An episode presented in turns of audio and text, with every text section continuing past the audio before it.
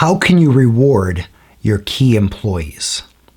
You'll get the answer to that question today, as well as other questions like What are stock appreciation rights? What is a stock appreciation plan?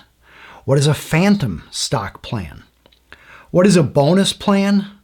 What is a bonus based on a formula? What is a discretionary bonus? And do financial rewards actually change employee behavior? I'm Aaron Hall, an attorney representing business owners and entrepreneurial companies.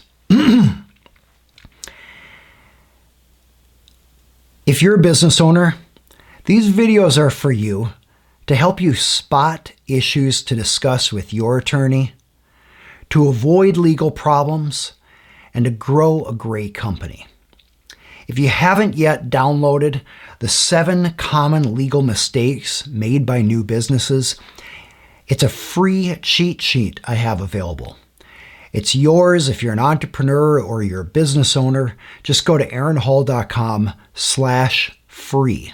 That's A-A-R-O-N H-A-L-L dot C-O-M slash free. It's a free download that I'll email you to you. I'll also send you some other valuable educational resources. How can your company reward key employees? Well, first off, you have the uh, recognition, encouragement, um, the atmosphere, the vibe, the culture that you create. That's kind of what I call non monetary recognition.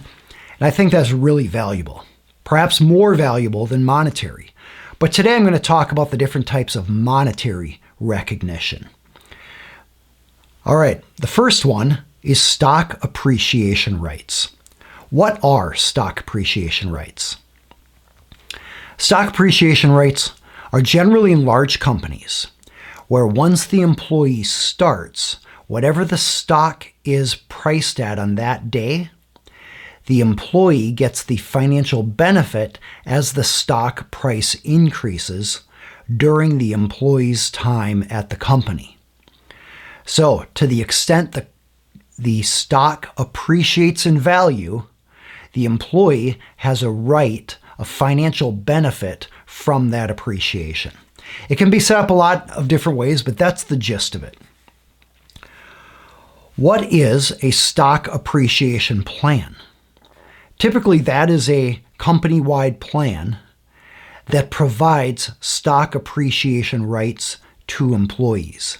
In other words, the company has set up a plan so that when employees start, whatever the price of the stock is on that day, uh, the employee benefits from increases to that price during the course of the employee's employment. As you can probably tell, though, in a small company, stock appreciation rights are kind of difficult to figure out because in a small company, you don't have a daily stock value like you would with a publicly traded company. Yes, you could go get a private valuation, but there's so much fluctuation in private valuations just between different appraisers that it's very difficult to do uh, a stock valuation for a small company for stock appreciation rights. So, for that reason, it's fairly rare in a private company. What is a phantom stock plan? Well, as you can imagine, if a person came to the company and they started working there and they bought 5% of the shares of the company, then when they leave the company, they might have an option to sell those shares back and they get any sort of benefit uh, in the appreciation or increase in value of those shares. a phantom stock plan is kind of like that, but it's phantom meaning it doesn't actually exist. You're not actually getting stocks. A phantom stock plan is a contract with employees that you will essentially give them a bonus based on how uh, the value of the company increases over time. So, in a way, it's kind of like uh, stock appreciation rights, but it's set up in a different way. Uh, and it's meant to mirror ownership in a company without giving over actual ownership. All right, what are the pros and cons of a phantom stock plan? Well, the perceived benefit to the owner is that employees who are part of a phantom stock plan would have greater sense of ownership in the company, a, a, greater sense of caring. They might work harder or be more frugal with the company's resources. But a lot of uh, companies have found that that doesn't pan out. And here's why. A lot of employees are going to behave how they're going to behave, how their internal system is wired, regardless, regardless of any potential financial benefit. Second, a lot of employees see through the fact that it's not actual stop, stock ownership. It's phantom stock ownership, which means it's just a contract. The other problem with it practically is that in order for an employee to be compensated under a phantom stock plan, the stock has to be valued. And valuation of a privately owned company can be very difficult and expensive because you have to hire a private uh, appraiser to value the company. So that's the problem with phantom stock plans. So you're a, you're a company owner, you want to reward your key employees. What's another way to do it? You could do a bonus plan. What is a bonus plan? Well, it's simply a plan to give them additional compensation over and above whatever their salary or hourly rate is. And this bonus plan might apply to a individual, a segment of employees, or all the employees. The bonus plan might be confidential and only available to those who know about it, or it might be known by all the employees, but that's what a bonus plan is. Now, bonus plan can be based on a formula or it can be discretionary. What is a bonus plan based on formula? That is a bonus or additional compensation uh, that the company will give to the employees based on a specific formula that you could put in a spreadsheet. Or perhaps it might be based on certain scores or ratings that the employee or a department or a team gets over time. What's an example? An example of a bonus plan based on a formula might be if the company hits certain revenue goals, then every employee will get a 3% bonus based on the value of their salary. So, a person making a $30,000 salary, we get a 3% bonus of 30,000. Or they would get a bonus of 3% of $30,000. A person making $100,000 would get $3,000 if it's a 3% bonus. Another example might be based on the individual employee's performance. The problem with these formula based bonuses is first, they can be hard to calculate. But let's say you figure that out. Second, they can be easy to game. In other words, employees can game the system. They can be terrible, but they do exactly what's needed to get their bonus. And now you find that you are giving a bonus to an employee who's terrible in most regards to the job, but not in the specific metrics that are being rewarded in the bonus formula. What's an example? Let's say you have a uh, a bonus that says to attorneys, you will get a percentage of the company's profits based on certain billable revenue that you bring into the company. Seems like a great idea. We want to encourage revenue. why not reward the attorneys who bring in more revenue and hit certain goals with uh, a little bonus at the end of the year? The problem is you might have a, an attorney who is faithful and loyal and positive, who shows up early, who helps their coworkers, but none of those things are part of the formula.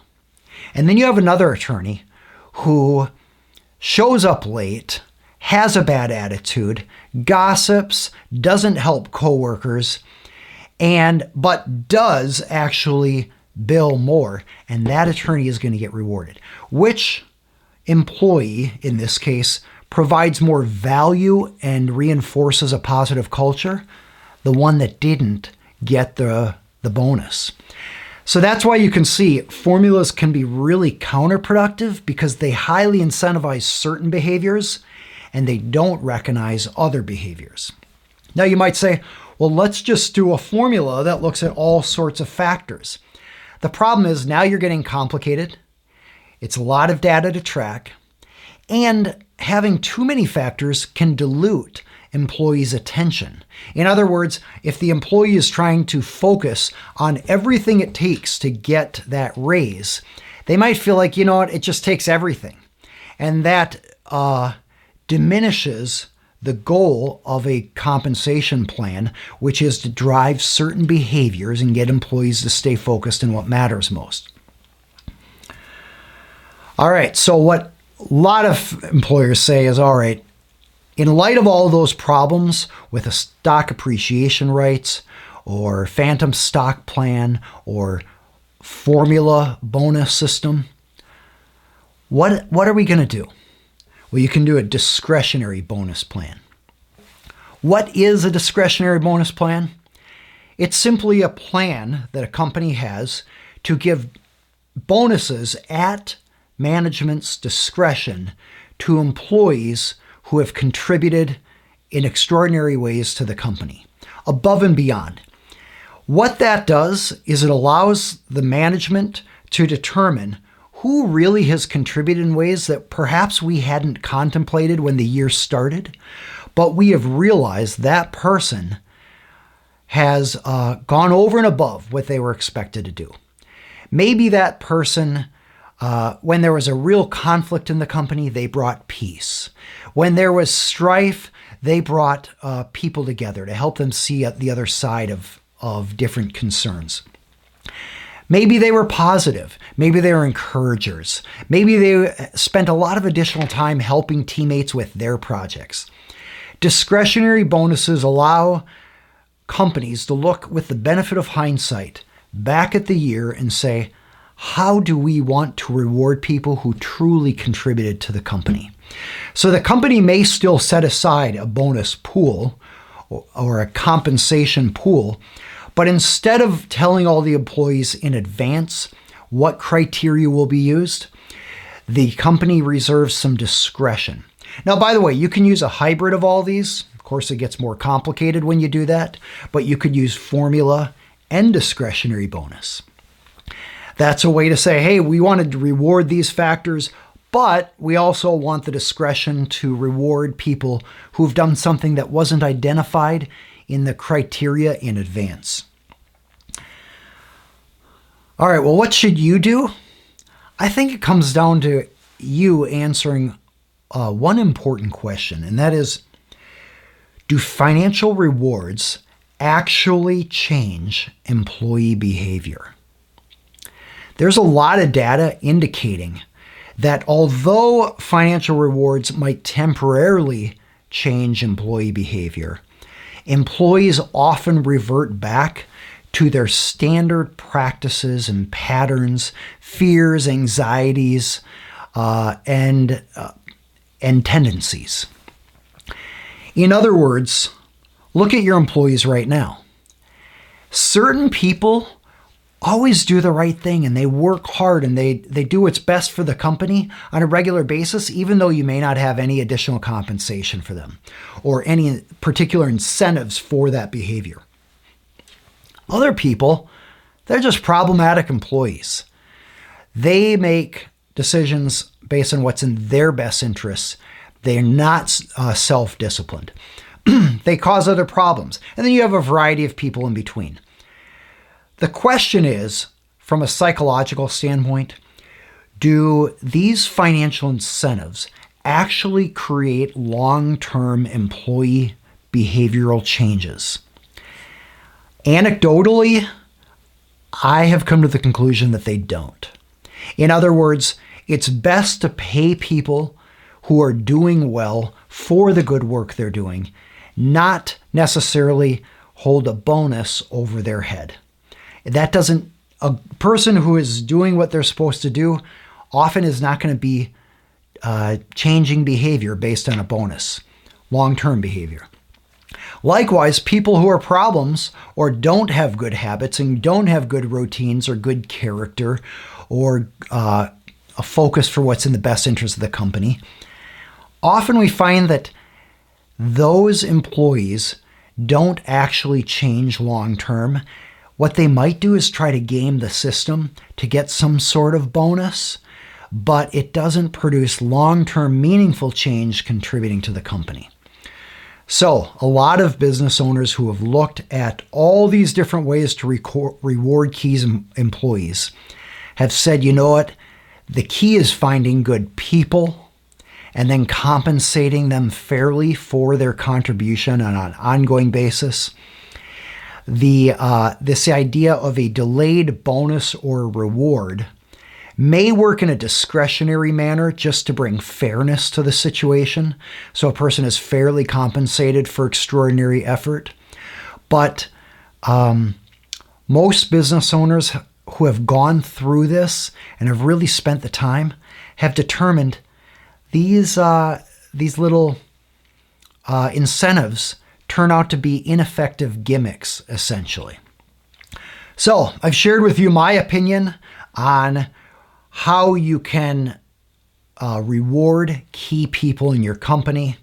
I think it's great to focus on the non monetary re- rewards. That's encouragement, recognition, coaching, training, looking out for their best interests, thinking about their career, making sure that you find out what work is meaningful to them, what annoyances they have, and do what you can to help make that job better. Uh, but this idea of some sort of bonus, monetary bonus down the road, most of the time I've seen it just doesn't create long lasting behavioral changes in the employees. And it actually is fairly distracting and expensive to set up. And then, of course, the compensation that's required for that uh, is an expensive part of the budget as well. If you found this helpful and you'd like to get more educational videos like this for business owners running companies, feel free to subscribe to this channel.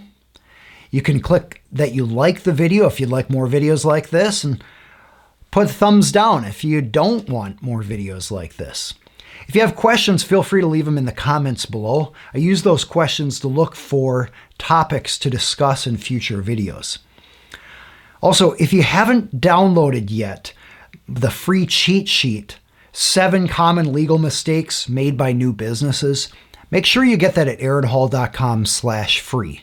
It allows you to both get that resource and then get a number of other exclusive videos, free educational content that I provide from time to time for business owners who are trying to grow great companies. If you'd like to learn more about me, you can find me at aaronhall.com. And again, if you want to get that free resource, slash free at my website.